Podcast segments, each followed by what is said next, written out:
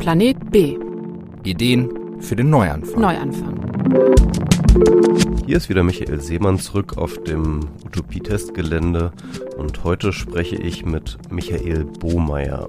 Michael Bohmeier ist eine interessante Mischung aus Aktivist und Unternehmer. Er hat relativ früh einige Firmen gegründet, Internetfirmen, mit denen er immer noch so ein bisschen leistungslos Geld einsammelt. Und das hat ihn auf die Idee gebracht, dass das doch eigentlich ein ziemlich guter Lebensstil ist und hat sich die Frage gestellt, wie kann man diesen Lebensstil für alle ermöglichen. Das heißt mit anderen Worten, er war ein sehr, sehr früher und sehr, sehr enthusiastischer Verfechter des bedingungslosen Grundeinkommens, das ja mittlerweile auch schon in vielerlei Hinsichten in allen Parteien und äh, auf der ganzen Welt diskutiert wird. Michael Bohmeier unterscheidet sich ein bisschen von den üblichen Verfechtern des Grundeinkommens, indem er eben hingegangen ist und mit Mein Grundeinkommen eine konkrete Institution gegründet hat, die eine Art Crowdfunding organisiert und das gecrowdfundete Geld dann immer einem, ja, einer Art Lotteriegewinnern äh, zukommen lässt, eben 1000 Euro pro Monat für ein Jahr. Und äh, das ist dann sozusagen auch so eine Art begehbare Utopie, die er damit schafft. Das heißt also, Leute in die Erfahrung zu setzen, so ein Grundeinkommen zu bekommen.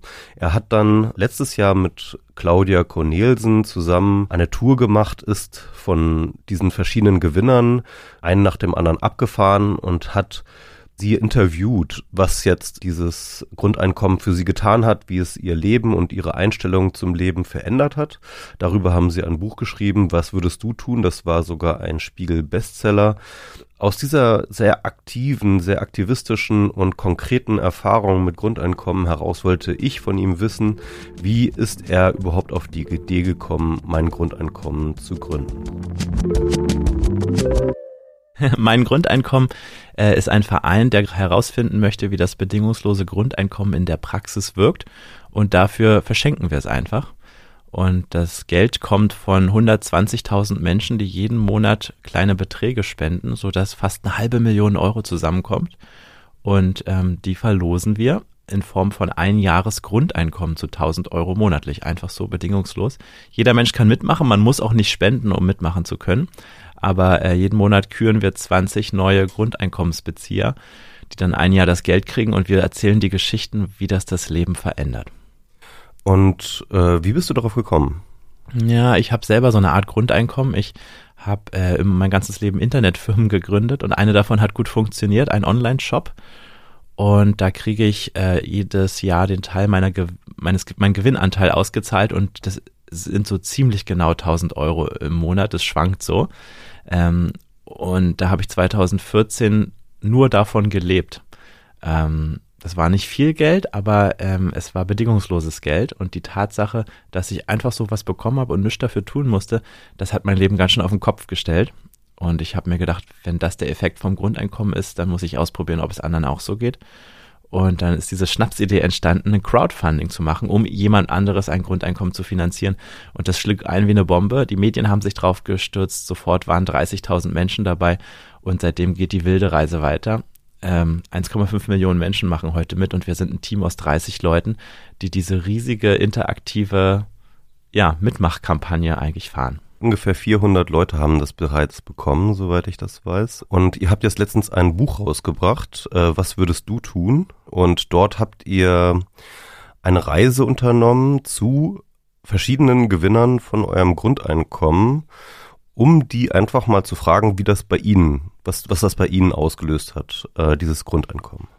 Genau, ja, 24 Leute haben wir getroffen, die wir ganz zufällig aus der Liste aller Gewinnerinnen und Gewinner ausgewählt haben und haben die einfach mal besucht. Äh, und das war sehr interessant, weil erstmal muss man feststellen, dass die wahnsinnig unterschiedlich sind. Also bei uns kann ja wirklich jeder teilnehmen, äh, vom Baby bis zur Rentnerin und so war es auch. Also wir haben äh, eine CSU-Wählerin aus einem bayerischen Dorf getroffen, einen Obdachlosen in einer Großstadt, der vom Rewe auf der Pappe saß, ähm, eine Millionärs-Hotelerbin, ähm, Studierende, also in Ingenieure, alte Industriearbeiter, es war alles dabei, von arm bis reich, jung bis alt, Stadt bis Land.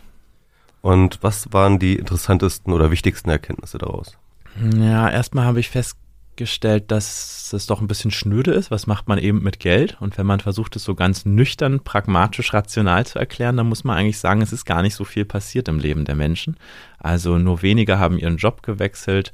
Ähm, auf dem, die haben sich nicht so wahnsinnig viel neues Zeug damit gekauft. Ähm, ja, was man halt mit Geld macht, sparen, weitergeben, investieren, ähm, verprassen. ähm, und dann haben wir aber genauer hingeguckt, weil am Ende haben, egal wie unterschiedlich die Menschen waren, doch alle das Gleiche erzählt, dass es nämlich gar nicht so sehr ums Geld ging, sondern um das Gefühl, was sich dadurch verändert hat. Ähm, dass da plötzlich Geld ist bedingungslos von einer anonymen Gruppe von Menschen wo man kein Dankbarkeitsgefühl im Gegenzug erwartet, weil man gar nicht weiß, wer das ist. Das liegt da einfach. Und interessanterweise stellt dieses Geld Fragen, weil es eine andere Form von Geld ist, nämlich keins, wofür ich gearbeitet habe, wofür ich mich krumm gemacht habe und das so als Entschädigungsgeld verstehe, sondern das ist einfach da und es kommt jeden Monat wieder. Und das äh, wirft auf eine neue Perspektive auf gegenüber diesem anderen Geld. Und zwar die Fragen, was will ich, was kann ich, was möchte ich eigentlich arbeiten? Es eröffnet plötzlich neue Möglichkeiten. Nicht nur unbedingt finanziell, äh, sondern auch im Kopf für die Leute, die längst genug hatten. Also tatsächlich würde ich sagen, die größte Wirkung tritt bei denen ein, die's, äh, die vorher gesagt haben, sie brauchen das Geld nicht. Die haben das auch oft gar nicht vollständig ausgegeben, aber die Tatsache, dass es da war, hat bei denen, hat die so ein bisschen aus so einer Opferhaltung rausgeholt und hat die zur Selbstwirksamkeit und zur Eigenverantwortung gebracht. Und zwar in einem rasanten Tempo, was nicht immer leicht ist. Also es ist nicht alles happy-go-lucky. Ein Mensch wollte sein Grundeinkommen gerne zurückbezahlen, weil er gemerkt hat, dieses Mehr an Freiheit, das ist gar nicht so leicht auszuhalten, weil plötzlich fallen die Ausreden weg. Plötzlich äh, merke ich, dass ich ähm, vielleicht vorher nicht deshalb untätig war, weil ich kein Geld hatte, sondern weil ich mich an einer anderen Stelle nicht traue. Und mit dieser Realität konfrontiert zu werden, führt halt zu einem Empowerment und zu einem Erwachsenwerden. Aber es ist eben wie Erwachsenwerden, so ist auch schmerzhaft. Du kannst ihm gerne meine Kontonummer geben, ähm, wenn er das noch loswerden will. Alles klar. Ähm, aber auf jeden Fall, ähm, ich, mich würde es mal interessieren, äh, Grundeinkommen, ne? also mhm. äh, bedingungslose Grundeinkommen, so wird das ja genannt, äh, für die Leute, die vielleicht immer noch nicht ganz wissen, was damit jetzt mhm. gemeint ist. Kannst du ganz kurz mal zusammenfassen, was das Konzept ist, also so allgemein, mhm. unabhängig jetzt von, von deinem Projekt? Das ist eine uralte Idee, die schon 500 Jahre alt ist und sie ist eigentlich recht primitiv. Nämlich, dass jeder Mensch jeden Monat vom Staat einen Geldbetrag bekommt, der zum Leben reicht, zum Leben in Würde und dafür nichts tun muss. Das ist nicht kürzbar, man muss sich da, man muss dafür keine Formulare ausfüllen, sondern man kriegt es einfach, weil man ein Mensch ist, von der Geburt bis zum Tod. Und ähm, das sorgt dafür, dass eigentlich niemand mehr durchs Netz fallen kann. Alle haben genug Geld zum Leben. Alle haben das Geld, was sie sowieso brauchen und können darüber hinaus natürlich noch so viel dazu verdienen, wie sie wollen. Ähm, ja, und so, sowas gibt's halt noch nicht. Also wirklich eine, eine Kopfpauschale. Das hört sich erstmal, glaube ich, für viele Leute wahnsinnig utopisch an, ja. weil normalerweise sind wir es gewohnt, mhm. Geld nur unter extremen Schmerzen zu bekommen. Also entweder äh, gehen wir dafür arbeiten mhm. oder lassen uns vom Amt demütigen, mhm. ja, müssen ja. Millionen Formulare ausfüllen. Aber auf jeden Fall, there's no such thing as a free lunch, sagt man ja immer so schön. Ne? Also das heißt, ähm, äh, es gibt immer irgendwo irgendwo Fallstricke, ja, und irgendwo musst du dann doch immer irgendwie einen Preis zahlen. Für viele Leute und die dir inklusive, das rechne ich dich einfach mal dazu, ist der Grundeinkommen schon auch sozusagen eine Lösung auf gesellschaftliche Probleme. Welche gesellschaftlichen Probleme glaubst du, würde ein Grundeinkommen lösen? Hm. Ähm, es wird viele Bereiche ähm, betreffen. Also vielleicht fangen wir mit der Wirtschaft an. Ähm, ich glaube, dass wir in einem riesigen Transformationsprozess stecken, ähm, von der Industriegesellschaft in irgendetwas Neues, möglicherweise so eine Art Digitalwirtschaft. Äh, du hast ja viel darüber nachgedacht, du kannst es vielleicht sogar noch besser sagen. Auf jeden Fall ist dieses ähm, Wirtschaftswundermodell, wo es viele Industriejobs gibt und äh, es Wachstum gibt für alle, der äh, durchsickert nach unten und ähm, es über Sozialsysteme auch noch eine Sicherung gibt, zunehmend am Bröckeln. Wir haben seit diesen äh, Agenda 2010 Reformen äh, einfach ein Sozialsystem, was für viele Menschen nicht mehr funktioniert. Das Ergebnis ist äh, eine steigende Zahl von richtig krass prekärer Beschäftigung, was kurzfristig für das Wirtschaftswachstum gut war, wovon aber nicht die gesamte Gesellschaft profitiert hat.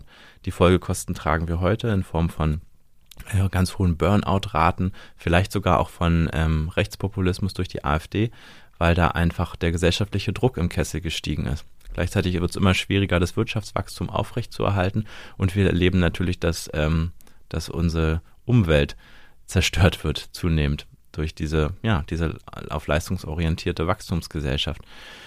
Und was kommt eigentlich danach? Also ähm, der Mensch hat Jahrtausende lang mit der Muskelkraft gearbeitet, dann kamen irgendwann die Maschinen und die Tiere und haben ihm das abgenommen. Dann hat der Mensch mit dem Kopf gearbeitet. Ähm, da, in so einer Gesellschaft leben wir noch heute.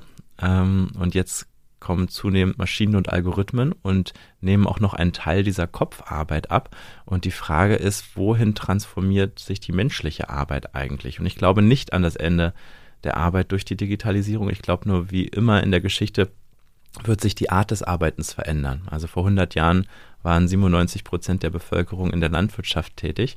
Heute sind es, glaube ich, noch zwei oder drei. Ähm, und das ist in 100 Jahren passiert. Wenn die Digitalisierung so kommt, wie einige ähm, es immer wieder ähm, sozusagen beschreiben, dann wird so ein ähnlicher Prozess stattfinden. Nur, dass wir noch nicht genau wissen, was diese neue Form der Arbeit ist. Ähm, und sie wird wahrscheinlich in einem noch schnelleren Tempo kommen. Also vielleicht ist es, ist es tatsächlich ähm, Arbeit, die sich um soziales Kapital dreht. Vielleicht sind es die ganzen Coaches und Psychotherapeuten und Yogalehrer und Kinderbetreuer und Altenpfleger. Ähm, das, wo man keine Maschine vor sich haben will, sondern wo man es mit einem Menschen zu tun haben will. Das sind nur oft Bereiche, in denen man heute noch nicht genug Geld verdienen kann. Genau, da wollte ich gerade reingehen. Also wenn wir uns jetzt zum Beispiel den konkret den Arbeitsmarkt anschauen, ne? Mhm. Wir wissen natürlich nicht, wie der Arbeitsmarkt der Zukunft aussehen mhm. wird. Aber wenn wir jetzt einfach mal von dem ausgehen, was wir kennen, dann haben wir halt einen riesig großen Niedriglohnsektor, ähm, wo eine ganze Menge Arbeit stattfindet, die ja wahnsinnig schlecht bezahlt ist und auch eigentlich nicht besonders dankbar ist. Also keine Arbeit, die gerne gemacht werden will. Und dann haben wir eine ganze Menge Leute, ähm, die wahnsinnig gut verdienen, aber gleichzeitig auch äh, sozusagen sich selbst verwirklichen können in ihrer Arbeit, ja. Und das ist ja eigentlich so eine doppelte Ungleichheit. Und mhm. ähm, aber was ich jetzt zum Beispiel so spannend am Grundeinkommen finde, ist, dass es eigentlich sozusagen dort auch eine neue Gleichung macht. Denn wenn ein, wenn jetzt alle ein Grundeinkommen bekommen, das befähigt, ohne Arbeit zu leben, dann würde, und das ist übrigens äh, äh, die große konservative äh, äh, Befürchtung, dann würde sozusagen von diesen Niedriglohnsektor Jobs, die halt eh schon keinen Spaß machen zu machen, ja, dann würde die keiner mehr machen, ja. Mhm. Und ich und ich denke, das ist doch genau das, was wir wollen, ja. Mhm. Wir wollen doch, dass diese Leute erst dann anfangen, diese undankbare Arbeit zu machen, wenn sie ordentlich entlohnt wird. Und das mhm. heißt also mit anderen Worten, diese Arbeit würde wahnsinnig viel teurer werden. Ja, also der Paketbote, der äh, die, äh, äh, die Putzhilfe, die Supermarktkassiererin oder wie auch immer, die würden doch wahrscheinlich erst anfangen, solche Jobs zu machen, wenn sie zu diesen 1000 Euro nochmal mindestens das Doppelte dazukommen oder so. Ja. Also das wäre eine These, also das, das ähm, sagen wir mal eher so äh, von der linken Grundeinkommensbefürworterseite ähm, kommen genau diese Argumente, dass die Leute quasi dann ihre eigene Gewerkschaft werden, nicht ja. mehr erpressbar sind und dadurch höhere Löhne verhandeln könnten das kann passieren. Das genau. weiß ich also nicht. Das ist für ja. mich auch so dieser, dieser Arbeitsmarkt, das ist mal so ein, ich finde, das ist, der Arbeitsmarkt an sich ist irgendwie ein, ein Begriff, der völlig in die Irre führt. Das ist kein das Markt. Ist kein Markt. Nee. Das ist wirklich kein Markt. Du hast auf der einen Seite hast du Leute, die könnten jeden einstellen. Auf der anderen Seite hast du die Leute, die müssen jeden Job annehmen. Ja, also ja, deswegen ist es ja auch völlig verlogen, ähm, dass man irgendwie Vollbeschäftigung anstrebt. Also es kann und soll in diesem Wirtschaftssystem ja gar keine Vollbeschäftigung geben, weil du immer noch ein paar Erwerbslose brauchst, um quasi die Preise niedrig zu halten. Ähm, also deswegen gibt's ja sowas auch in Jobcentern, dass dann äh, sozusagen bewusst weniger vermittelt wird, damit ähm, man nicht zu erfolgreich ist und seine eigene Existenz gefährdet. Ähm, ja, das ist kein Markt, weil neben Angebot und Nachfrage nicht auf Augenhöhe aufeinandertreffen und erst mit Grundeinkommen würde ein Markt entstehen, weil der Arbeitnehmer auch Nein sagen kann. Und jetzt haben wir aber genau das ja erlebt bei den Leuten, die bei uns, die 400 Leute, die bei uns Grundeinkommen bekommen, dass sie plötzlich eine neue Verhandlungsposition haben. Und dann haben tatsächlich viele den Impuls zu sagen, jetzt kündige ich, jetzt sage ich es meinem Scheißchef und ist ja eh alles Ausbeutung hier. Aber dann interessiert, äh, passiert was Interessantes. Die haben jetzt die Freiheit, Nein zu sagen und zu gehen, aber in den allermeisten Fällen machen sie es nicht. Also bis zu fünf Prozent der Leute bei uns haben ihren Job gekündigt, arbeiten aber alle in einem anderen Job weiter oder bilden sich fort. Die gehen nicht, und sie fordern auch nicht mehr Lohn, sondern sie ähm, setzen sich neu mit dem Chef auseinander und auch mit ihrer Haltung zur Arbeit. Die gehen dann nicht mehr hin in so einem Gefühl des Ausgebeuteten, sondern in einem Gefühl des Selbstwirksamen und sagen, entdecken plötzlich ihre Arbeit neu. Ähm, sie haben weniger Stress und sind dabei produktiver, weil sie alles, es ist nicht mehr so eine existenzielle Bedrohung, sondern sie erkennen, ach cool, das hat ja durchaus auch einen Sinn, was ich hier mache. Das ist genauso übrigens bei Ehen. Wir haben mehrere Frauen, die sich von ihrem Ehemann trennen wollten, weil sie finanziell nicht mehr abhängig waren. Und eine hatte schon die Scheidungspapiere auf dem Tisch, aber dann haben sie gemerkt, nö, jetzt habe ich ja eine Verhandlungsposition, jetzt nehme ich den nochmal ran und jetzt baue ich mir die Beziehung, wie ich will. Und ähm, ich glaube, wir haben leben oft in so einer Misstrauensannahme, wenn die Leute nicht mehr müssen, dann gehen sie ja nicht mehr arbeiten. Aber in der Praxis, in allen Grundeinkommensexperimenten weltweit ist das absolut nicht feststellbar. Also ich habe mit Leuten gesprochen, die eine hat ähm, äh, an einer, in der Uni, in der Mensa das Essen ausgegeben und ist schon in der, im dritten Subbetrieb irgendwie angestellt, wird in den Semesterferien gekündigt und ist dann auf Hartz-IV-Niveau und kriegt ein wahnsinnig schlechtes Gehalt, hat 1000 Euro netto. Er hat voll ausbeuterische Verhältnisse. Die hat jetzt plötzlich Grundeinkommen genau 1000 Euro, müsste eigentlich, also er hätte genauso viel Geld und müsste nichts mehr machen. Und dann habe ich gefragt, warum gehst du denn noch arbeiten? Da hat er mich völlig irritiert angeguckt, sag mal, auf die Idee ist sie gar nicht gekommen. Die meinte, hey, ich will doch was tun, ich will doch, ich will doch einen Tagesrhythmus haben, ich will doch Identifikation und soziale Kontakte und es geht doch über Arbeit so wunderbar. Das muss doch einer machen. Und ähm, ich finde das ultra spannend, dass wenn man die Leute fragt, würdest du weiterarbeiten, dann sagen ja immer 90 Prozent, ja, würde ich machen mit Grundeinkommen. Und wenn man die gleichen Leute fragt, würden die anderen weiterarbeiten, dann sagt die Hälfte der Leute, nee, die würden alle voll werden und nicht weiterarbeiten.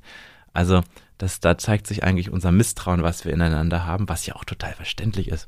Ne, in dieser arbeitsteiligen Gesellschaft, wo jeder von jedem abhängig ist, hat man halt Sorge, der Dumme zu sein, wenn man sich auf die anderen zu sehr verlässt. Also diese Mehr vom faulen Arbeitslosen oder von den Menschen, die am liebsten nichts machen würden, wenn man sie nicht triezt, das glaube ich ist ein Mysterium. Also von den Hartz-IV-Empfängern sind zwei Millionen Menschen, die ja arbeiten die liegen ja nicht voll rum vom Fernsehen und gucken RTL 2, wie es gern medial dargestellt wird, sondern deren Lohn reicht schlicht und ergreifend nicht und deswegen müssen die aufstocken. Also die Mehrheit der Hartz-IV-Empfänger ist tätig.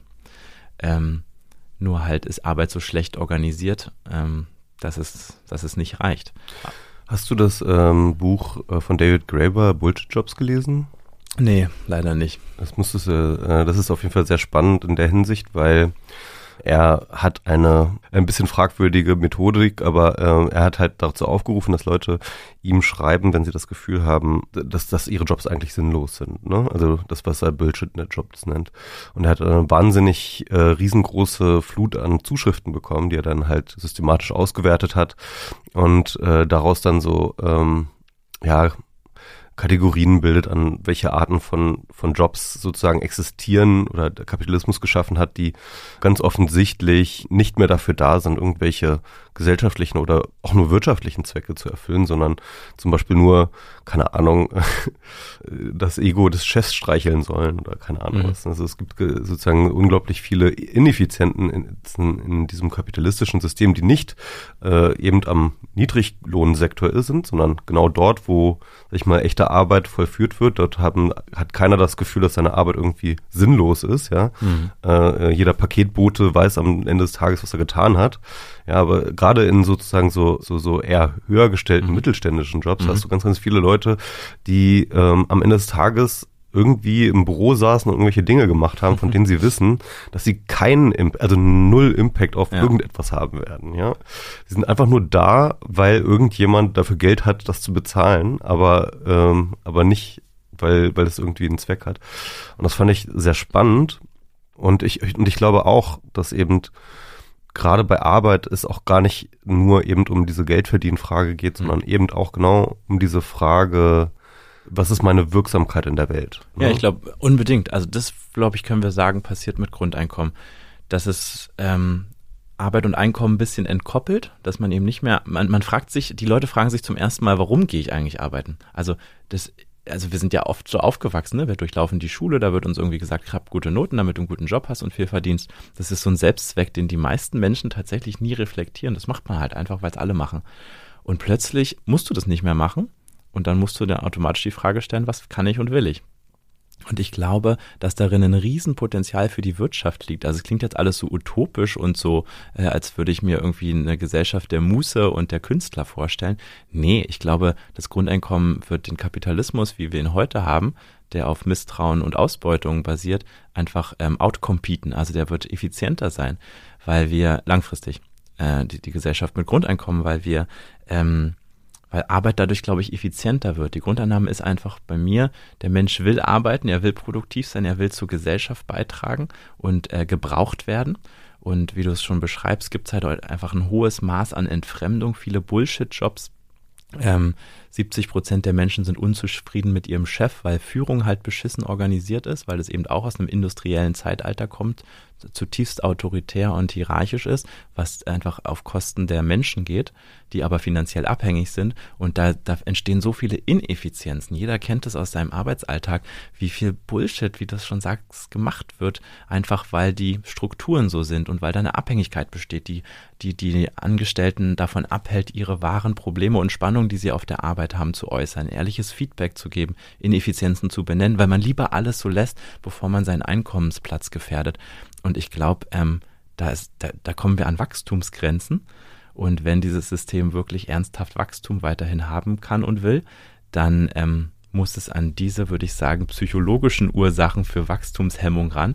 Und ich glaube, die lassen sich mit einem Grundeinkommen bearbeiten. Und also, du bist also pro Wachstum? Nee, bin ich nicht. Ich, ich, bin, äh, ich bin pro Garnischt und gegen Garnischt. Ich bin versuche zu verstehen, was die Strukturen dahinter sind. Ähm, ich glaube, dass zunehmend Leute darauf gucken werden, weil sie merken, sie können nicht mehr wachsen und es jetzt halt einen gewissen Wachstumszwang mhm. gibt. Aber das Spannende ist, und deswegen ist Grundeinkommen so cool, es ist wie so eine Art ähm, Hack, weil es erstmal den Kapitalismus nicht abschafft, sondern ihn, glaube ich, transformiert, ihn ein Stück weit menschlicher macht. Aber ähm, Menschen, denen es gut geht, die werden auch besser arbeiten können und dann tatsächlich auch vielleicht erstmal mehr Gewinn äh, erwirtschaften können, wenn man so will. Aber dabei entsteht halt ein Emanzipations-, Transformationsprozess bei den Leuten. Und wenn die sich massenhaft die Frage stellen können, ist es eigentlich sinnvoll, was ich hier mache? Dann werden sie wahrscheinlich langfristig anders arbeiten. Und wenn es erst in der nächsten Generation ist, aber da wird einfach aus diesem, diesem Untertanentum herauskommen und sich emanzipieren. Und dann wird das vielleicht immer noch nicht den Kapitalismus überwinden, aber vielleicht äh, ausreichend transformieren, damit er eben vielleicht irgendwann nicht mehr aufs Wachstum angewiesen ist. Jetzt kommen wir in den Bereich des Utopischen, aber äh, ich glaube nicht an Revolution, sondern an Evolution. Ähm, und ich glaube, das Grundeinkommen ist gerade verrückt genug, um noch als halbe Utopie zu gelten, aber realistisch, dass man es tatsächlich einsetzen kann, um das System zu verändern. Ich will noch mal ganz kurz weiter ähm, äh, darauf eingehen, was du gesagt hast, was das Grundeinkommen verändern kann. Also sozial ähm, hattest du angedeutet, dass zum Beispiel solche, der Aufstieg der AfD, des Rechtspopulismus und so, dass das zumindest auch ein Effekt ist von sozialer Ungleichheit oder von Abstiegsängsten und dass auch dort das Grundeinkommen äh, zumindest mildernd Einfluss haben könnte. Hm. Also da will ich eine Geschichte erzählen von Freddy, den wir auch im Rahmen des Buches getroffen haben. So ein 60-jähriger ehemaliger Industriearbeiter bei BASF. Ähm, und der ist ein typischer Globalisierungsverlierer. Sein Werk wurde geschlossen und nach China verlagert. Und ähm, dann hat er es nochmal mit einem Paketdienst probiert. Dann kam die Digitalisierung, hat die Branche aufgerüttelt. Da war er dann nochmal Digitalisierungsverlierer, musste auch wieder schließen. Und jetzt ist er Hartz-IV-Empfänger und findet keinen Job mehr mit 60. Und der ist so ein richtiger Mann der alten Schule, extrem freiheitsliebend, extrem stolz. Und was macht er jetzt mit dieser Situation? Ähm, dem ist sein Stolz und seine Freiheitsliebe so wichtig, dass er es eigentlich nicht akzeptieren kann, dass er jetzt am Tropf des Staates hängt. Und seine psychologische Reaktion darauf ist, dass er den Staat, der ihn jeden Tag demütigt, einfach negiert. Und er, er würde ich sagen, ist so eine Art Reichsbürger, und sagt, das gibt Deutschland gar nicht und all diese verschwurbelten Sachen. Ähm, und das kann man jetzt verurteilen und ihn als Spinner abtun. Das passiert ja auch oft, ne? Einfach zu sagen, das sind halt. Äh, Gefährlicher Spinner sogar. Ja, ja, ich finde das auch gefährlich, aber es bringt ja nichts, den Einzelmenschen zu verurteilen, sondern das ist seine Handlungsstrategie, um mit der Situation umzugehen. Und, ähm, und deswegen haben wir da genauer zugehört. Und ähm, ja, was ist jetzt aber passiert, als das Grundeinkommen kam? Der hatte Grundeinkommen 1000 Euro bedingungslos Das ist genauso viel wie Hartz IV plus Miete plus Krankenkasse. Das musste er aber abmelden, weil sonst würde das Grundeinkommen angerechnet und er hätte nichts. Deswegen hat er Hartz IV abgemeldet, hat jetzt also genauso viel Geld wie vorher, aber ohne den Demütigungsaspekt. Und er sagte, das ist meine letzte Chance im Leben. Und jetzt hat sich dieser Typ plötzlich selbstständig gemacht, hat angefangen, sich um ein Familienmitglied zu kümmern, hat ein äh, Online-Marketing-Business mit einem Bekannten aufgebaut. Keine Ahnung, ob das funktioniert, ist auch nicht so wichtig. Das Entscheidende ist, dass dieser Mensch sich wieder gebraucht gefühlt hat, dass der wieder mitspielen konnte in diesem Gesellschaftsspiel und ähm, seine Integrität und sein Stolz äh, gewahrt wurde und er seine Freiheitsliebe ausleben konnte und nicht mehr frustriert quasi sich irgendwelchen Verschwörungstheorien hingeben musste. Ich weiß nicht, ob er davon abgerückt ist, äh, aber ich glaube, er hat sich wahrscheinlich nicht weiter radikalisiert, weil er nämlich wieder gebraucht wurde. Und deswegen ist das Grundeinkommen, glaube ich, so mächtig, weil es die Verantwortung den Leuten zurück in die Hand gibt. Die Ausreden fallen weg. Wir kommen nicht mehr in dieses äh, selbstmitleidige Muster, wo wir mit dem Finger auf die, die Schwächeren zeigen und denen, und denen die Schuld geben für unser eigenes Versagen, sondern wir werden zur Handlung äh, ermutigt. Und ich glaube, das ist etwas, was so gerade in Bezug auf AfD total wirksam sein könnte. Zu sagen, ey, hier, ihr wollt äh, irgendwie, ihr seid unzufrieden, dann macht doch was draus.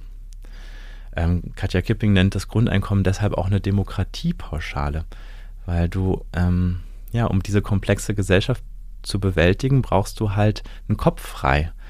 Ähm, und das kommen wir vielleicht in den Bereich des Sozialen. Äh, ich glaube, dass wir in einer extrem gestressten Gesellschaft leben. Stress ist, meine ich jetzt als weiten Begriff. Äh, man kann es vielleicht auch anders nennen, aber wir haben eine sehr komplexe Gesellschaft, eine sehr rasante, sich ändernde Zeit, viele Informationen zugänglich durchs Internet und die Leute sind in einem kontinuierlichen Zustand der Überlastung. Wir haben 50 Prozent der Deutschen sind Burnout gefährdet. Das ist eigentlich eine Burnout-Epidemie, kann man sagen. Ähm, und was ist jetzt die körperliche Reaktion auf Stress? Also Stress kommt ja ne, aus der Biologie, wenn der Tiger vor uns steht, ist Stress ja erstmal was Tolles. Das Problem ist Dauerstress. Dauerstress ist ungesund. Und wir erleben halt im Dauerstress und auf Stress hat der Körper drei Reaktionsmuster. Angst, Flucht und Todstellen. und ich glaube, das passiert ganz viel. Äh, nicht äh, äh, ähm, Angriff, Flucht und Todstellen. Angriff ja. erleben wir ganz viel. Ne? Also ich würde jetzt mal sagen, wenn so Greta Thunberg-Hasser äh, auftreten, die ihren SUV haben. Greta äh, Thunberg ist also der Tiger in der heutigen Zeit. Na, sozusagen, die ist die Person, die, ich, ich bin gestresst, ich bin ganz dünnhäutig und schnell reizbar. Ich habe mir quasi meinen Sicherheitscontainer in Form des SUVs gekauft, mit dem ich jetzt panzerartig durch die Stadt fahre und wenigstens kurze Momente der Sicherheit erlebe und diesem Stress scheinbar entfliehen kann. Und jetzt kommt eine und sagt mir, das ist falsch. Und es löst natürlich krasse Beharrungskräfte aus und lässt mich erstmal schreien und äh, Shoot the Messenger mäßig gegen ein kleines Schulkind hetzen. Ähm, ich, nichts davon heiße ich richtig oder falsch. Ich glaube nur, das ist das Muster, was dahinter liegt. Und jetzt, was wir jetzt machen, ist, wir führen die ganze Zeit Debatten über den SUV, ob der richtig ist oder falsch. Und da Leute fühlen sich unfassbar angegriffen davon und haben voll die Abwehrmuster. Ähm, und ich glaube, klüger wäre es zu fragen, was ist denn das Bedürfnis, was man sich mit diesem SUV erfüllt? Und ich glaube, dieser SUV, das ist ja quasi so symbolträchtig, diese dicke Auto-Außenwand, die mich vor, den, äh, vor dem Stress in der Welt schützt. Und ich glaube, wir müssen den Stress mindern, damit den, der Nährboden entzogen wird, um die Strategie SUV anwenden zu müssen.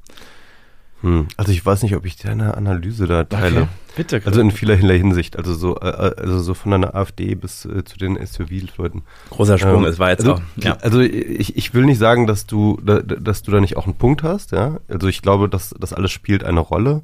Aber ich finde, man muss dabei immer auch sagen, dass bei der AfD äh, offensichtlich auch Rassismus eine Rolle spielt. Natürlich, ja, ja. Ich Und dass bei SUV auch eine ganze Menge sag ich mal, verquerer Statussymbole eine Rolle spielen, Total. die wir uns in der Gesellschaft äh, äh, geschaffen haben. Ähm, und äh, dass das sozusagen auf sozialkulturellen Layern auch nochmal ähm, funktioniert, die unabhängig von ähm, Stressbewältigungsstrategien funktionieren. Ja. Ähm, ja, also, also ich, ich will die auch, auch nur ergänzen. Ich will sagen. die Leute auch nicht, ich, ich will nicht sagen, dass die nicht verantwortlich sind. Ich möchte nur trennen zwischen der Handlungsstrategie, also ja. das kritisierungswürdige, die Dinge, die sie tun, und den Bedürfnissen, die dahinter liegen. Und ich glaube, dass ähm, gesunde, zufriedene Menschen, die entspannt sind und gute Beziehungen leben und äh, in Sicherheit sind, dass die Wahrscheinlichkeit bei denen deutlich geringer ist, dass sie AfD wählen, sich klimaschädlich verhalten ähm, und so weiter dass sie im Prinzip sozialere Wesen sind. Und deswegen, glaube ich, geht es darum, die Resilienz der Einzelnen zu erhöhen. Und wir haben bei uns das absurde Phänomen in der Gesellschaft, dass wir ja eine der wohlständigsten Gesellschaften der ganzen Welt sind, aber dass wir trotzdem total reizbar und dünnhäutig sind und dieser Wohlstand irgendwie nicht im Herzen ankommt. Und ich glaube, Grundeinkommen ist der Trick, nicht unbedingt mehr Geld zu haben, weil das brauchen wir gar nicht, sondern mehr Sicherheit daraus zu generieren. Also die Sicherheitsgefühl pro Euro, was wir haben, ist bei uns recht gering absurderweise. Es ist völlig irrational, aber ja. es, ist also bei diesen Abstiegsängsten auch ja. und sowas. Das, das glaube ich auch, dass da was, ähm, dass da, dass, dass da was äh, verändern könnte. Kommen wir nochmal zu einem anderen Punkt und zwar, den hast du jetzt schon ein bisschen angeschnitten und zwar das Ökologische. Mhm. Äh, du hattest letztens einen Text geschrieben mhm. über wie das, ähm, ja, wie das Grundeinkommen auch ökologisch wirken kann. Ja, also ich habe mir erstmal angeguckt, äh, was macht denn konkret dieses Grundeinkommen auf dem Konto der Leute mit ihrem Konsumverhalten und habe da erstmal keine richtig belastbaren Daten, weil wir das bisher noch nicht quantitativ messen, sondern nur aus Gesprächen, quasi nach Selbstauskunft, die Leute uns berichten. Und da können wir aber feststellen, dass es viele Leute gibt, die ähm, eine neue Konsumhaltung entwickeln. Also dadurch, dass sie mehr Geld haben, ist Geld plötzlich nicht mehr so wichtig Dadurch, dass sie weniger Stress haben, müssen sie weniger Kompensationskonsum machen, also sich weniger entschädigen für erlittenes Leid auf der Arbeit, weil sie sich eben nicht mehr so als Opfer fühlen, sondern als handelnde Akteure. Ähm, und es gibt so eine, so eine Zunahme von postmateriellen Einstellungen. Das kann man jetzt auch sagen, liegt daran, dass wir eher in so einer ökosozialen Ecke fischen mit unserem Grundeinkommen. Weiß, kann ich nicht wirklich beantworten. Ähm, und also während äh, Leute, die vorher nicht genug Geld hatten, kaufen jetzt mehr Bio und sowas. Ähm, gleichzeitig erleben, äh, hören wir von den Leuten, dass Flugreisen eine Hauptinvestition sind ähm, mit diesem Grundeinkommen. Also tatsächlich so eine Art von, jetzt will ich auch mal fliegen und dazugehören und so die, die Welt sehen und auch vielleicht fliehen von diesen Verhältnissen hier und so. Ähm, deswegen würde ich sagen, ein Grundeinkommen nach dem, was wir jetzt rausgefunden haben, alleine reicht nicht aus, um das Klima zu stoppen. Weil wir wissen ja auch aus den Statistiken, dass Menschen, die mehr Einkommen haben, deutlich mehr verkonsumieren. Und ein echtes Grundeinkommen wäre zwar nicht unbedingt mehr Geld, äh, weil es ja eher auch eine Art von Umverteilung ist, aber ähm, in unserem Experiment ist es ja mehr Geld, weil wir es zusätzlich auszahlen. Und äh, das wird nicht reichen. Aber ein Aspekt macht mir Hoffnung. Und zwar erleben wir bei den Leuten, dass sie ähm, dass sie langfristiger handeln. Also eine hat gesagt, sie wurde von der Selbstständigen zur Unternehmerin. Sie machen plötzlich smartere Investitionen. Sie ähm, werden empathischer. Also sie sind nicht mehr so im Kampfmodus, sondern werden ja, erstmal empathischer mit sich und dadurch auch mit anderen. Und sie kriegen so einen ganzheitlicheren Blick. Und dabei passiert was Wesentliches. Sie haben nicht mehr so viel Angst vor Veränderung. Sie hören sich Ideen länger an für Veränderungen. Sie sind bereit auch zu, bereiter auch zu Einschnitten, weil sie einfach die Sicherheit im Rücken haben. Und mit der Sicherheit im Rücken kann ich politische Veränderungen viel leichter akzeptieren. Ähm, wenn ich weiß, dass ich bis an mein Lebensende abgesichert bin und niemals arm sein werde, dann ähm, muss ich nicht so krampfhaft an meinen Privilegien festhalten, sondern dann setzt so eine Mildheit ein, die mir sagt, naja, okay, stimmt, das ist ja für ein größeres es ist ja für einen höheren Zweck, für die Rettung des Klimas, da kann ich jetzt auch mal auf was zu verzichten. Und deswegen glaube ich, Grundeinkommen allein wird die Klimakrise nicht lösen. Aber ich könnte mir vorstellen, es ist der fehlende Baustein darin, klimapolitisch notwendige Maßnahmen umzusetzen. Das Grundeinkommen ist, glaube ich, der psychologische Trick, uns das Verzichten ähm, zu ermöglichen, das uns heute so schwer fällt. Wir wissen, dass wir verzichten müssen, aber wir sträuben uns mit aller Kraft dagegen, weil dieser, diese Art zu leben und zu konsumieren und zu verprassen bei uns halt eine psychologische Funktion hat, nämlich oft um uns zu kompensieren, um uns abzulenken, um uns anzutreiben, um uns zu pushen, ähm, um uns auch äh, in Scheinwelten rauszuziehen. Ähm, all das brauchen wir, um mit dieser Komplexität der Welt fertig zu werden und Grundeinkommen, ja, macht uns klüger, würde ich sagen. Also das wissen wir aus der Armutsforschung. Äh, Einkommensarmut macht bis zu 13 IQ-Punkte dümmer. Und lässt uns einfach nachhaltigere, klügere, bessere Entscheidungen treffen und äh, eine höhere Veränderungstoleranz haben. Und deswegen ist die Idee dieser, ähm, dieser CO2-Steuer so großartig, weil es quasi sagt, es ist ja eine Art Grundeinkommen. Ne? Jeder soll eine Kopfpauschale am Jahresende kriegen. Das wollte ich gerade fragen, die Klimadividende. Also es gibt ja. äh, verschiedene Modelle äh, von Wissenschaftlern, äh, wird ja eigentlich einhellig gefordert, dass es eben eine äh, CO2-Steuer geben soll. Und dann ist eben diese Frage, da haben wir plötzlich auf jeden Fall zusätzliches Geld und was tun wir damit? Ne? Mhm. Und die Frage ähm, wird dann von vielen beantwortet, warum denn nicht einfach sozusagen zu gleichen Teilen einfach an alle Leute in der Bevölkerung einfach auszahlen? Ja, ja. also eben fast, ja, so ein Grundeinkommen eigentlich in gewisser Hinsicht. Mhm. Da muss ich dann auch sofort an dich denken. Ja, das also Klimadividende, was hältst du davon? Ich finde das ganz großartig, weil es zum ersten Mal in der Geschichte dieses Prinzip etabliert, alle kriegen's und alle zahlen's. Ähm, und das ist ja, das ist ja der geniale Trick am Grundeinkommen, dass wir rauskommen aus diesen, also Grundeinkommen ist eine Form von Umverteilung, aber eine, die nicht mit diesem Neiddebattenanstrich geführt wird. Also heute ist es ja so, einige zahlen äh, in die Sozialsysteme ein und einige kriegen es. Es gibt also sozusagen diese, die die Zahler und die Empfänger. Und die, die Zahler haben das Gefühl, jetzt dürfen sie aber auch die Regeln diktieren für die faulen Empfänger. Also da ist immer so ein Who's in, Who's out. Und da ist die Neiddebatte vorprogrammiert. Und Grundeinkommen macht einen Trick. Es gibt allen dieses Geld. Dem Obdachlosen genauso wie dem Millionär. Und gibt ihnen erstmal vorab am Monatsanfang etwas. Und dann kann, kommt man viel besser ins Gespräch. Dann kann man nämlich am Monatsende gucken, ja, wie wollen wir denn den Überschuss, den wir haben, eigentlich benutzen, um das, was wir vorab gezahlt haben, zu finanzieren. Also es, ähm, es äh, ermöglicht das überfällige Gespräch über eine Umverteilung. Deswegen ist es so schade, dass bei der CO2-Steuerdebatte bisher diese, diese Pauschale ähm, so unter den Tisch gefallen ist, weil dieses Prinzip noch gar nicht verstanden wurde. Und ich glaube, es liegt an zwei Aspekten. A, ist die viel zu niedrig. Also man könnte ja die CO2-Tonne deutlich höher besteuern, wenn man, und damit würde ja auch die Pauschale steigen wenn die Pauschale so hoch wäre, dass ich nicht nur als äh, Pendler irgendwie ein paar hundert Euro mehr zahle, sondern dass es so viel Geld ist, dass ich tatsächlich überlegen kann, ob ich ähm, weniger arbeite, ob ich, ähm, ob ich Druck auf meinen Arbeitgeber ausüben kann, dass er mir eine Bahnfahrkarte bestellt, äh, dann, dann werde ich plötzlich wirksam da drin. Aber mit so ein paar hundert Euro mehr oder weniger komme ich halt sofort in so ein Kleinsparer-Neiddebattenthema rein. Und der zweite Trick ist, glaube ich, es muss nicht nur höher sein, sondern es muss auch vorab ausgezahlt werden. Also nicht als Pauschale zu Weihnachten, so als Belohnung oder Bestrafung für moralisch richtig oder falsches Verhalten, sondern als Vertrauensvorschuss am Monatsanfang an alle, damit ich in diesem Monat handeln kann, damit ich möglicherweise auch vorab Investitionskapital habe, um meine Heizung umzubauen und äh, mich als handelnder Akteur darin verstehen kann und nicht als jemand, der von der grünen Klimaregierung diktiert bekommt, was richtig und was falsch ist. Dieses psychologische Moment wird oft nicht verstanden. Raus aus Belohnen und Bestrafen Logik hin zu einem Ermöglichen und dann natürlich am Ende auch abrechnen, wie viel CO2 hast du denn nun wirklich verbraucht. Hm, ja. Also die ganze Logik einfach umdrehen. Ja, also aber was ist dann eigentlich, ähm, wie, wie willst du dann die Finanzierungsgrundlage des Grundeinkommens umstellen, wenn wir dann die CO2-Neutralität geschafft haben? das, also das muss ich ja vielleicht nicht entscheiden. Okay. Fraglich, ob wir es schaffen und ob ich dann noch lebe. ähm, ja, also hoffentlich. Also wenn wir das nicht äh, in den nächsten Jahren hinkriegen, dann äh, werden wir alle bald nicht mehr leben. Ja, genau.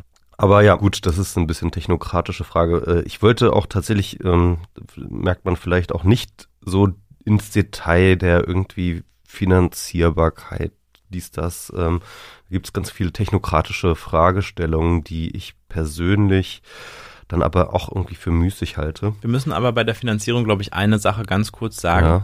Ähm, das, was wir machen mit unserem Projekt, wo Menschen 1000 Euro monatlich geschenkt bekommen, das ist kein Grundeinkommen. Äh, Grundeinkommen heißt zwar, jeder Bürger kriegt es am Monatsanfang aufs Konto, aber es muss natürlich finanziert werden. Es ist ja kein zusätzlich gedrucktes Geld. Wenn ja. es so wäre, gäbe es eine Inflation und das Geld wäre wieder weg. Ähm, Grundeinkommen ist eine Umverteilung. Alle kriegen es am Monatsanfang, aber alle tragen dazu bei. Jetzt gibt es da 20 verschiedene Modelle ähm, über eine Einkommenssteuer, eine Konsumsteuer, eine Ökosteuer, eine Finanztransaktionssteuer zum Beispiel. Und das heißt. Erbschaftssteuer finde ich persönlich. Ja, also oder auch ein Mix aus allen vier und fünf. Ähm, jetzt muss man das natürlich gegenrechnen. Also das, was man mehr an Steuern zahlen würde, ähm, zuzüglich Grundeinkommen. Und das heißt, netto haben die meisten Menschen gar nicht mehr Geld in der Tasche in der Mittelschicht, sondern die haben halt eine Garantie. Die haben nicht mehr Geld, aber mehr Sicherheit. Die haben die Garantie, dass sie nie unter 1000 Euro rutschen werden. Die Armen, die heute weniger als 1000 Euro haben, die werden ein bisschen mehr in der Tasche haben, deren Kaufkraft steigt. Und die Reichen, je nach Modell der Umverteilung, werden deutlich weniger oder ein bisschen weniger Geld in der Tasche haben. Das heißt, ähm, Grundeinkommen ist kein zusätzliches Geld, aber es hat trotzdem hoffentlich diesen psychologischen Effekt.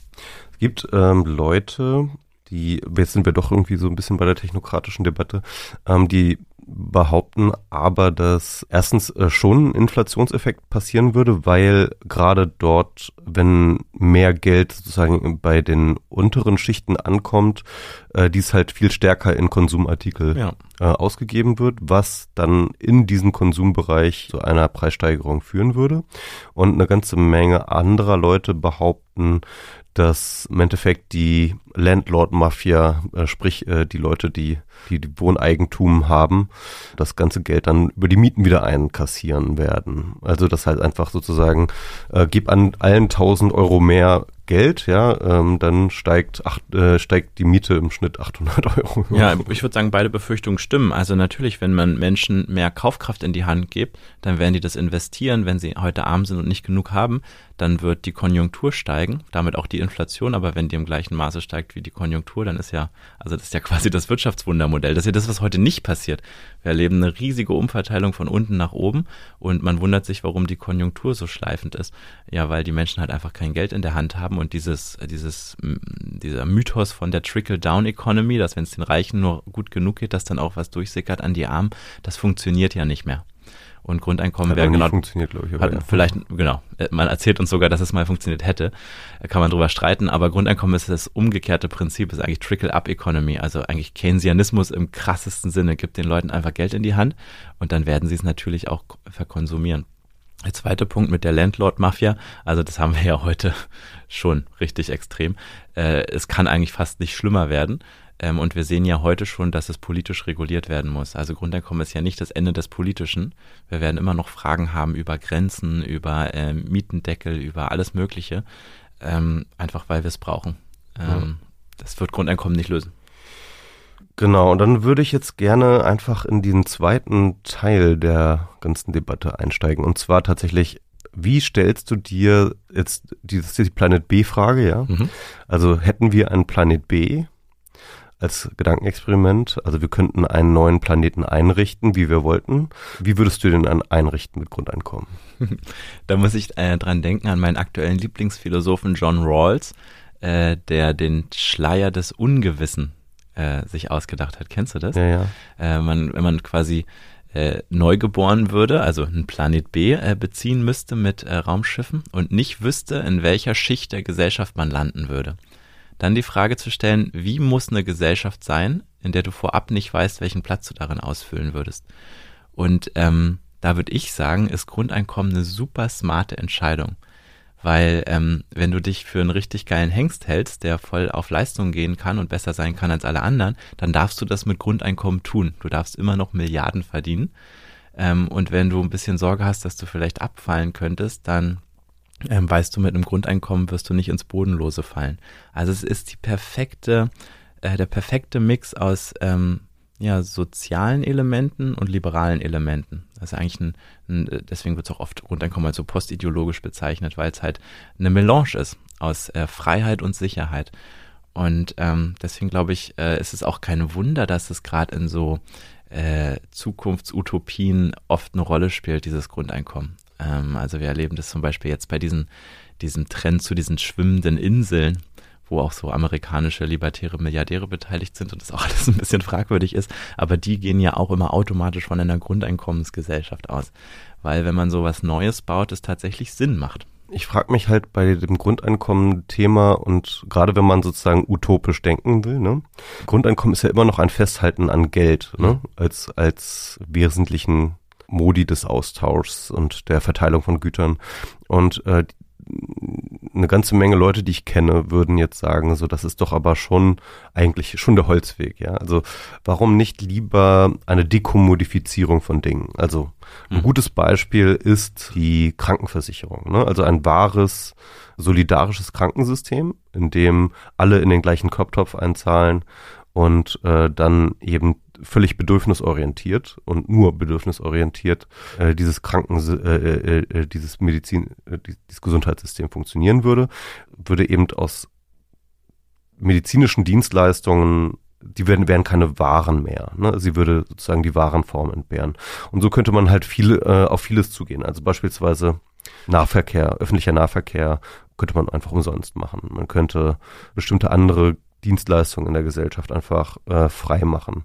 Also so, sozusagen so Dekommodifizierung als mhm. eine alternative Strategie zum Grundeinkommen, so dass am Ende des Tages man ähm, sozusagen auch eine gewisse soziale Sicherheit hat, weil man auf sehr, sehr grundlegende Dinge, die könnte man ja definieren, wie Wohnen, wie, äh, wie Verkehr, wie Gesundheit und so weiter und so fort, einfach Zugriff hat, dann bräuchte man vielleicht gar kein Grundeinkommen. Nee. Nee, natürlich nicht. Man braucht, also wenn wir jetzt from scratch starten würden, würden wir natürlich kein Grundeinkommen brauchen, weil es, äh, also, also das Problem ist nur, wir können nicht from scratch starten, sondern selbst wenn wir mit ein paar tausend Leuten einen neuen Planeten besiedeln sollten, haben wir ja die alten Traumata und die alten Glaubenssätze und die alten Ideologien mit an Bord.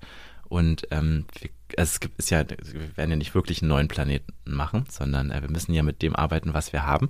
Und Grundeinkommen ist nichts, was man in der Utopie eigentlich noch braucht sondern Grundeinkommen ist eine Transformationstechnologie, aus der, die uns von dem heutigen in etwas Neues führt. Und das Neue ist natürlich eine dekommodifizierte Welt. Also eine Welt, in der Geld deshalb nicht mehr wichtig ist, weil es nicht mehr so ein knappes Gut ist. Also einfach ein Trick, äh, das Geld eigentlich zu entwerten. Und ich glaube, historisch sind wir damit auf dem richtigen Pfad, wenn wir uns mal angucken, was war eigentlich die Hauptform des Kapitals in den vormodernen Zeiten, dann war das gar nicht Geld, sondern dann war das, würde ich sagen, ähm, Gewalt. Also wer, wer Titel halt vor allem. Genau, wer, wer in der Lage war, Gewalt ähm, auszuüben, der ähm, war, war der Stärkere in der Gesellschaft. Und dann haben wir ja quasi, ne, das weißt du alles viel besser, aber ähm, haben wir ja sozusagen die Erhebung des Staates gehabt, der das Gewaltmonopol übernommen hat. Und plötzlich war das die Hauptform des Kapitals, was wichtig war, Geld. Und alles wurde über die Warenform geregelt. Und das hatte ähm, eigentlich einen Vorteil, weil man nicht, weil das, das, Ur, die, die, das Urbedürfnis nach Sicherheit war ein Stück weit mehr befriedigt und man konnte sich jetzt sozusagen auf dieses Geld und das, das finanzielle Kapital konzentrieren. Und ähm, in so einer Grundeinkommensgesellschaft, wo Geld nicht mehr so knapp wäre, sondern einfach da wäre zu einem ausreichenden Maß, kann man sich überlegen, was ist denn dann eigentlich die neue Form des Kapitals? Und ich würde sagen, das geht eher in so eine Richtung kulturelles Kapital. Und davon erleben wir heute schon Züge ne, mit diesen ähm, Leute, die sich irgendwie auf Instagram irgendwelche Identitäten aufbauen, die sehr fit darin sind, in der Aufmerksamkeitsökonomie sich zu behaupten und ähm, gar kein, erstmal gar kein großer finanzieller Wert dahinter steht, aber die es einfach schaffen, kulturelles Kapital so aufzubauen, dass sie dass sie Gestaltungsmacht entwickeln. Und das ist heute teilweise noch echt hässlich, weil das irgendwie mit finanziellem Kapital verquickt ist und ähm, die Leute dann oft zu schnell im Reichtum kommen zum Beispiel äh, und viele eben auch nicht. Ähm, und ich glaube, es, es, es wäre cool, diese, diese, diese Fokussierung aufs finanzielle Kapital mal zu überwinden und neue Kapitalformen zu entwickeln. Und dafür ist Grundeinkommen, glaube ich, eine Transformationstechnologie. Aber das ist eine interessante Frage, weil, also erstens ja, also finde find ich dann auch, das finde ich auch eher für mich so realistischer, also Grundeinkommen als so eine Brückentechnologie zu verstehen. Mhm. Aber was ich jetzt nochmal spannend finde, dass du jetzt nochmal das kulturelle Kapital angibst. Also ich meine, das ist ja von Bourdieu schon in den 70er, 60er, 70er Jahren beschrieben worden. Das heißt also, so neu ist das ja nicht. Ne? Also ja. das ist, äh, glaube ich, in der, man kann sagen, in der postindustriellen Gesellschaft ist das schon immer das kulturelle oder symbolische Kapital, wie man es nennen möchte, ist das schon a thing. Ja, It's a thing, aber kein Mehrheitsthing. Ne? Das muss man, also mhm. es ist aus den 70ern, aber es ist eben die Postmoderne und also die, die Mehrheit der Gesellschaft lebt, lebt halt noch im modernen Leistungsparadigma. Mhm.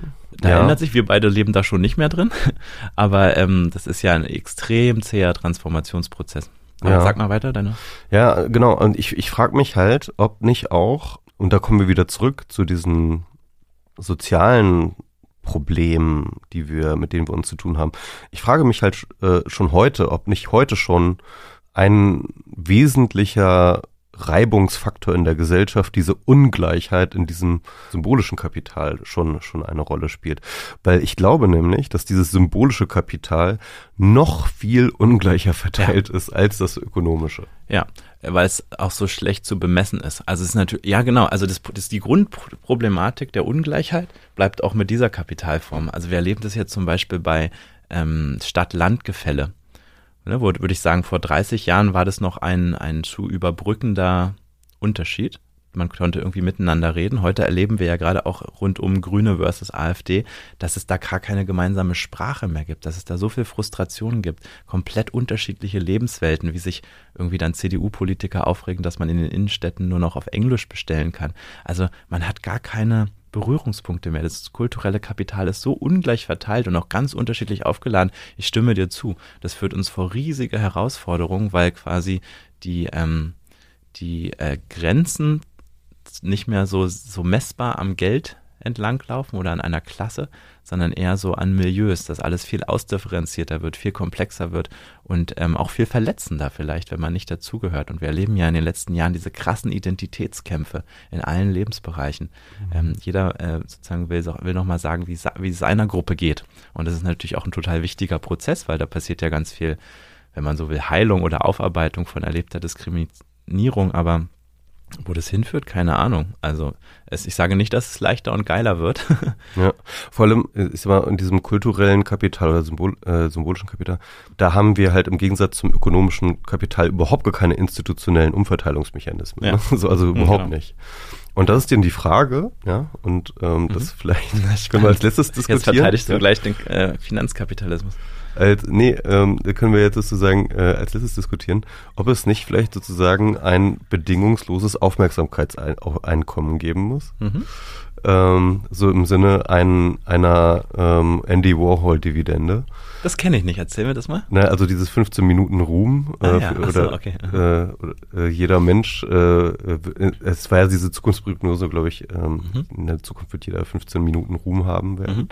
So, das hat sich ja nicht so er erfüllt, ja. Also, no, findest du? Also in gewisser Hinsicht schon, ne? insofern, dass halt jeder zumindest die Chance hat, irgendwie ja. 15 Minuten Ruhm zu bekommen. Aber diese, es ist, es ist ja eben, eben nur im Schnitt 15 Minuten Ruhm, sondern mhm. es ist extrem, extrem ungleich verteilt. Also mhm. ich würde sagen, keine Ahnung, ungefähr 90 Prozent der Leute teilen sich 10 Prozent der Aufmerksamkeit. Hm. Und die restlichen gehen ungefähr zur Hälfte an Donald Trump und, äh, äh, die, und, und das, das bisschen andere, ja. ähm, dann sozusagen die Celebrities, die es sonst noch so gibt. Also so pro, grob geschätzt. Ja. Ähm, also wir haben, ähm, das ist, das ist ganz interessant, also gerade in solchen freien Interaktionssystemen wie ähm, der Medienaufmerksamkeitsökonomie gibt es immer diese äh, Power Law Distribution. Also ähm, das ist diese 80-20 Verteilung, mhm. mhm. also wo du halt so einen extrem anste äh, exponentiell ansteigenden Graphen hast. Mhm. Ne? Die Frage ist jetzt, ja, wie könnten so zum Beispiel dort so Umverteilungsmechanismen mhm. aussehen? Wie könnte, könnte ein bedingungsloses Aufmerksamkeitseinkommen aussehen? Ja, ist spannend, super spannend. Habe ich noch nicht viel drüber nachgedacht. Ähm, natürlich geht es, glaube ich, am Ende schon darum, dass Menschen gehört und gesehen und sich gebraucht fühlen.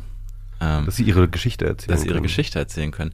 Ich glaube, wir sollten unbedingt aus einer Logik rauskommen, dass man das gleich Donald Trump-Style so super narzisstisch machen muss, weil das ist ja schon eine, eine Pathologie. Das will ja keiner. Das, das will, also das, das, sollten wir nicht wollen. Ähm, sondern ich glaube, man muss da hingucken, warum Leute so selbstdarstellerisch zum Beispiel in sozialen Medien agieren. Also welches Bedürfnis erfüllen die sich damit? Da bin ich wieder bei den Bedürfnissen.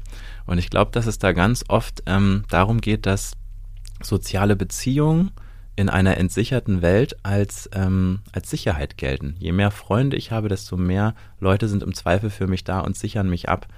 Ähm, ich glaube, dass das super unbewusst passiert. Das ist jetzt alles thesenhaft. Ähm, aber das, also Beziehung ist heute eigentlich schon unsere Form des Kapitals. Natürlich brauchen wir auch noch Geldkapital, aber wir versuchen sozusagen möglichst enges Netzwerk zu stricken und das passiert halt manchmal mit perfiden Mitteln, weil es eben aus so einer Logik des Mangels und wenn man genau hinguckt, finde ich oft auch eine Not entsteht. Also wenn man sich anguckt, diese Influencer auf Instagram, das sind ja oft so erbärmliche gestalten? Das sind doch traurige Leben, da ist doch ganz viel Unverbundenheit und ganz viel ähm, Einsamkeit, sehe ich daraus. Das ist eigentlich der verzweifelte Versuch, ähm, sozusagen gehört und gesehen zu werden. Und ich glaube, Leute, die, die gesund, fit und resilient sind und gute Beziehungen leben, die brauchen sowas gar nicht. Die müssen nicht mehr, da, da muss, also ähm, Sicherheit und Beziehung muss kein knappes Gut sein.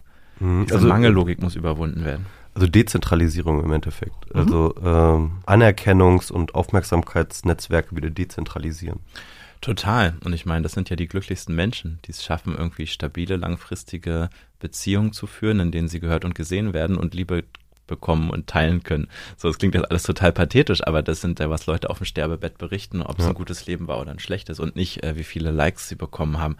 Also, ähm, und das ist ja eine gute Problembeschreibung auch auf der anderen Seite, weil ich glaube, dass eben ähm, Aufmerksamkeits- und Beziehungsnetze alleine sozusagen dadurch dezentralisiert werden, weil sie an lokal an Lokalität gebunden mhm. waren, ne? also ja. an geografische Lokalität gebunden waren. Mhm. Dadurch, dass jetzt sozusagen das Internet jetzt alles in einen großen Aufmerksamkeitsraum verbunden hat, mhm. ja, ähm, haben wir diese extremen Ungleichheitseffekte in der Aufmerksamkeit. Mhm. Und das ist die Frage, können wir wäre jetzt sozusagen jetzt eine Lösung, wieder, zurück zur geografischen Nein. Lokalität zu gehen? Nee, das nee. eben nicht, ne? Nee, ich, ich will nicht, dass wir wieder auf dem Dorf leben. Also können Leute machen, wenn sie wollen. Sie sollen die Möglichkeit haben, aber das, das, das geht ist, ja ein Trend wieder dahin, ne? Auch ja, interessanterweise, ja. Bei Leuten, ja, genau. Aber die es sich leisten können, weil sie quasi nicht auf Erwerbsjobs in der Stadt angewiesen sind. Ja.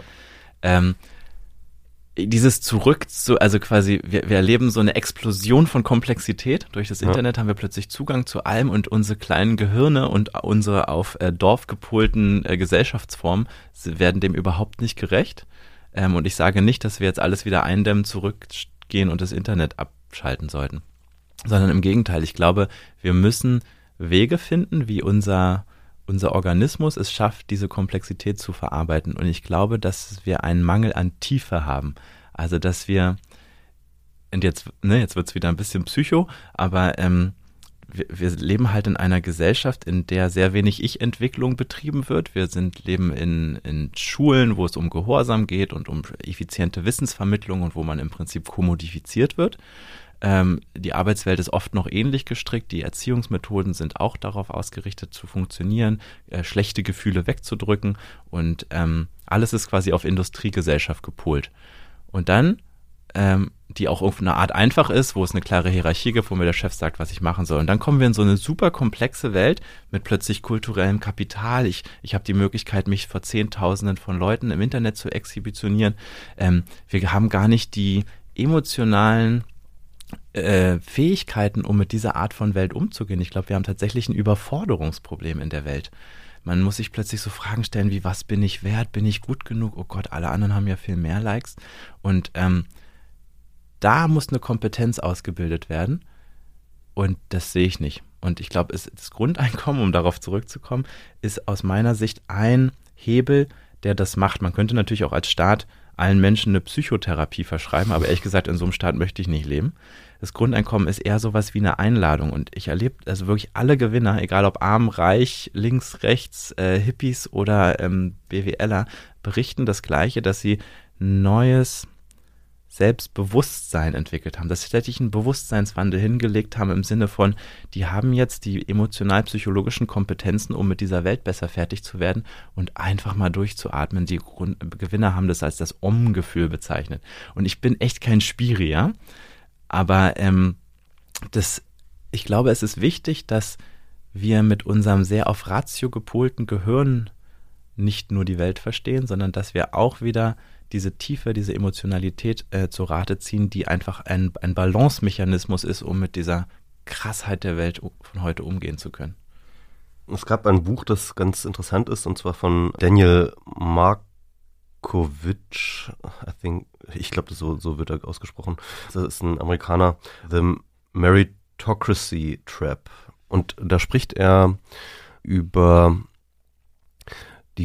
unsere heutige Gesellschaft, vor allem westliche Gesellschaft, die er als Meritokratie beschreibt, die sich ja auch gerne selbst als Meritokratie beschreibt. Also ganz kurz für die Leute, die das nicht wissen, ist sozusagen eine Gesellschaft, in der Leute aufgrund ihrer ja, Leistungen äh, für die Gesellschaft entsprechend belohnt werden oder dass das sozusagen das Maß der Dinge ist. Und er hat so eine gewisse zweiteilige Kritik daran. Die eine ist natürlich, ähm, und das ist die offensichtliche, die dann eben auch von linker Seite ähm, immer richtig geführt wird, ist, dass es ja eigentlich keine wirkliche Meritokratie ist, sondern dass äh, ein Großteil der Verteilung von, von Reichtum und eben nicht auf Merits, also nicht auf äh, Leistung beruht, sondern eben aufgrund von Privilegien, mhm. ganz oft in, in, gerade in Deutschland auch einfach auf Erbschaft, ganz, ja. ganz offensichtlich. Aber auf jeden Fall, also dass es eben keine wirkliche Meritokratie ist. Auf der anderen Seite sagt er aber auch, wenn es eine Meritokratie ist oder selbst die meritokratischen Elemente dieser Gesellschaft sind eine Falle. Er macht das dann eben nicht an den Verlierern fest, sondern an den Eliten. Die Eliten von vor 100 Jahren hatten ein Selbstbild, das ihnen praktisch verbot zu arbeiten. Ne? Also wenn du Elite warst, dann, dann war es völlig verpönt zu arbeiten. Also wenn du arbeiten musstest, dann war das ein Statusabstieg. Ja? Mhm. Äh, in der heutigen Welt ist es so, dass du, egal wen du dir anschaust und egal wie reich die sind, ja, eigentlich je reicher, desto Arbeit, ja. Also egal, ob du jetzt Bill Gates oder Mark Zuckerberg oder Jeff Bezos oder wie noch immer irgendwie dir vornimmst, ja, die werden alle von sich behaupten, ich arbeite von morgens bis abends, ich mache eigentlich nichts anderes als arbeiten, ja. Und äh, das gehört nicht nur dazu, irgendwie jetzt, äh, auch wenn du reich bist, zu arbeiten, sondern es ist ein Ausweis deinen Status in der Gesellschaft. Ne? Und ich glaube, das ist auch so ein bisschen das Thema, um dem wir die, die ganze Zeit immer hin und her rum, umherschiffen, ist mal Status. Ne? Also mhm was ist dein Status in der Gesellschaft? Alle wollen Status und ja. jede Gesellschaft ist irgendwie nach Status äh, orientiert. Und heutzutage, wenn du nicht jemanden, dann deinen Bekannten triffst und nicht sagst, boah, ich bin, ey, ich bin so kaputt, ich arbeite mich gerade wieder den Arsch ab, ich habe so viel zu tun, ja, dann ist das halt schlecht für deinen Status. Also wenn ja. du das nicht sagen kannst. Ne? Ja. Status, also arbeiten und ständig am Arbeiten sein, ist ein Ausweis deiner mhm. dein, deines sozialen Status im positiven Sinne. Und, und, und dieser Autor argumentiert jetzt, ähm, dass das ja eigentlich auch sehr giftig ist, ja. Also mhm. dass das, dass das alle kaputt macht. Also nicht nur diejenigen, die dann zum Beispiel arbeitslos sind und deswegen sich komplett Status entbunden, also deklassiert, wie man sagen würde, wie Marx sagen würde, ja, deklassiert fühlen, sondern dass halt auch, auch, auch, also in alle Schichten sozusagen sich alle äh, mit diesem Modell einfach nur kaputt machen. Mhm. Ja, das da würde ich sagen, das kann man heute in unserer Gesellschaft ja schon erleben. Ne? Ich habe schon ein paar Mal jetzt die Burnout-Raten angesprochen, die Zunahme an, ähm, ja, an psychischen Krankheiten durch vor allem Arbeit und Entfremdung von Arbeit und Leistungsdruck und diesem konstanten Gefühl, was dir vermittelt wird, dass du an allem selbst schuld bist und nicht gut genug bist und noch mehr dich anstrengen musst. Ähm, ja, das ist schon toxisch. Aber ich würde sagen, ähm, das ist durch diese Verknüpfung mit Geld. Also, dass man, dass alle das irgendwie auch machen müssen. Ähm, und ich würde mir eine Meritokratie eigentlich wünschen, wo tatsächlich die Leistungsträger der Gesellschaft ähm, auch sozusagen ihre, die Dominanz haben, wenn man so will. Ähm, ich glaube nur, dass wir es nicht machen, weil wir tatsächlich, wie du schon richtig sagst, ähm, aus, das, aus einer sozialen Klasse heraus die immer wieder gleichen Leute rekrutieren, die sich dann, die von Anfang an erzählt bekommen, dass sie die Leistungsträger sind. Und irgendwann wird es halt zu einer selbsterfüllenden Prophezeiung, wenn die an ihrem bürgerlichen Abendbrotstisch das die ganze Zeit hören, wenn die das irgendwann glauben und dann werden sie natürlich auch die Leistungsträger. Ob sie die besten Leistungsträger sind, das weiß man nicht, weil man sehr viele Menschen ähm, mangels Privileg davon ausspart, die Chance zu kriegen, ähm, auch Leistungsträger der Gesellschaft zu werden. Und ich glaube, Grundeinkommen ist, eine, ist vor allem eine Privilegienumverteilung, ähm, weil es nämlich mehr Menschen die Möglichkeit gibt, auch Leistungsträger werden zu können. Und damit können wir, ähm, verschwenden wir nicht mehr das Potenzial an heute, ähm, an, an, Leistungsträgern, die heute keine Leistungsträger werden können, weil sie ähm, einfach, ja, an, wegen kulturellem Kapital, finanziellem Kapital, an dem es mangelt, gar nicht erst in die Position kommen. Ähm, und aber, wenn, das ist die ein, der eine mhm. Aspekt, quasi das Recruitment von neuen, ähm, von neuen Leistungsträgern. Und das andere ist dort, wo, wo sozusagen die Leistungsgesellschaft aktiv ist und äh, sich dem Burnout entgegenarbeitet, ähm, dort irgendwie Sicherheitsmechanismen einzuziehen, die den Leuten, die das ganze, das, dieses ganze Red Race ein bisschen entspannen und die Rückzugsräume ermöglichen. Ähm, und das Also ich meine, man, man kommt ja da nicht anders raus. Man muss halt, die, Leute müssen erlernen, dass sie, ähm, dass es nicht dauerhaft so geht, so auf Leistung getrimmt zu sein. Und das machen ja viele, die dann zum Beispiel einen Burnout hatten, dass sie danach so merken, oh krass, ich muss was am Leben ändern und dann irgendwas verändern. Und die einen, die das Privileg haben, etwas verändern zu können, die tun's. Ähm, und manche brauchen vielleicht ein zweites Burnout, bis sie wirklich was verändern. Und die, die nicht Grundeinkommen haben und weiter arbeiten müssen, die drücken es halt weg und es hat dann andere gesellschaftliche Folgen.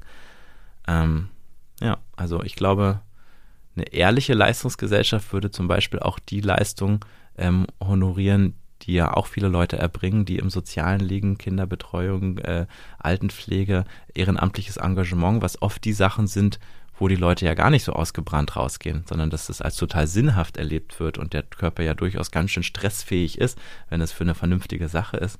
Ähm, aber die gelten ja heute oft nicht so viel. Das ist ja die Hälfte der Arbeitsstunden in Deutschland sind unbezahlt und das ist ja eigentlich die Arbeit, die die Gesellschaft zusammenhält und das Leben schön macht. Also du würdest sozusagen dafür plädieren, eine andere Meritokratie oder wie du es nennen würdest, eine wirkliche Meritokratie ja. zu etablieren. Also ähm, ja, eine Gesellschaft der Tätigen. Ja, ja, und ich glaube, dafür müssen wir gar nicht so viel machen, weil meine Grundüberlegung ist, der Mensch ist ein soziales Wesen, was Aktivität will, was seine, was Krisen braucht. Der Mensch ist ein Krisentier. Also die, Trauer, die, die Menschen, denen es am schlechtesten geht, das sind die, die nichts zu tun haben, die keine Herausforderungen haben, die sich äh, um sich selbst kreisen und depressiv werden. Man, der Mensch sucht sich immer wieder Krisen.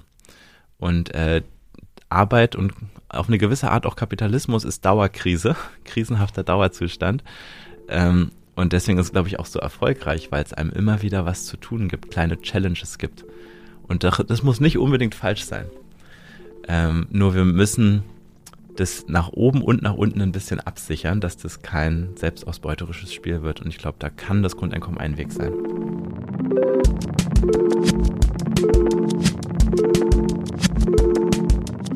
Das war mein Gespräch mit Michael Bohmeier. Ich finde ja, wir sollten viel häufiger auch mit Leuten reden, die nicht nur theoretisch und akademisch an der Zukunft arbeiten, sondern die ganz konkrete Erfahrungen im Hier und Jetzt machen. Um das wieder mit Eva von Redeker, meiner jetzt Lieblingsphilosophin, zu sagen, also in die interstitiellen Räume hineinzugehen und die Erfahrungsberichte sammeln. Denn dort gibt es immer wieder überraschende Erkenntnisse und auch vor allem der Erfahrungsschatz, der einen dann dazu bringt, so eine interstitielle Praxis zur allgemeinen Praxis machen zu wollen. Ihr erreicht uns wie immer über E-Mail, zum Beispiel über planetb.4000herz.de. Unsere Webseite ist entsprechend planetb.4000herz.de. Es gibt den Club, dort findet ihr diese Episode immer ein Stückchen früher und ihr könnt uns damit unterstützen. Außerdem sind die Episoden werbefrei und natürlich findet ihr dort auch alle anderen Episoden von 4000 Hertz unter club.4000herz.de. Werbung. Ich habe eine neue Matratze gekauft. Ich auch. Habe ich mir nicht leicht gemacht, die Entscheidung? Ich schon. Hat ein Vermögen gekostet, aber Qualität hat halt ihren Preis, ne? Die in Deutschland meistverkaufte Matratze kostet nur 199 Euro. Nee, nee, nee. Och. Jetzt ganz einfach bestellen auf bett1.de. Ich verabschiede mich. Vielen Dank. Bis zum nächsten Mal.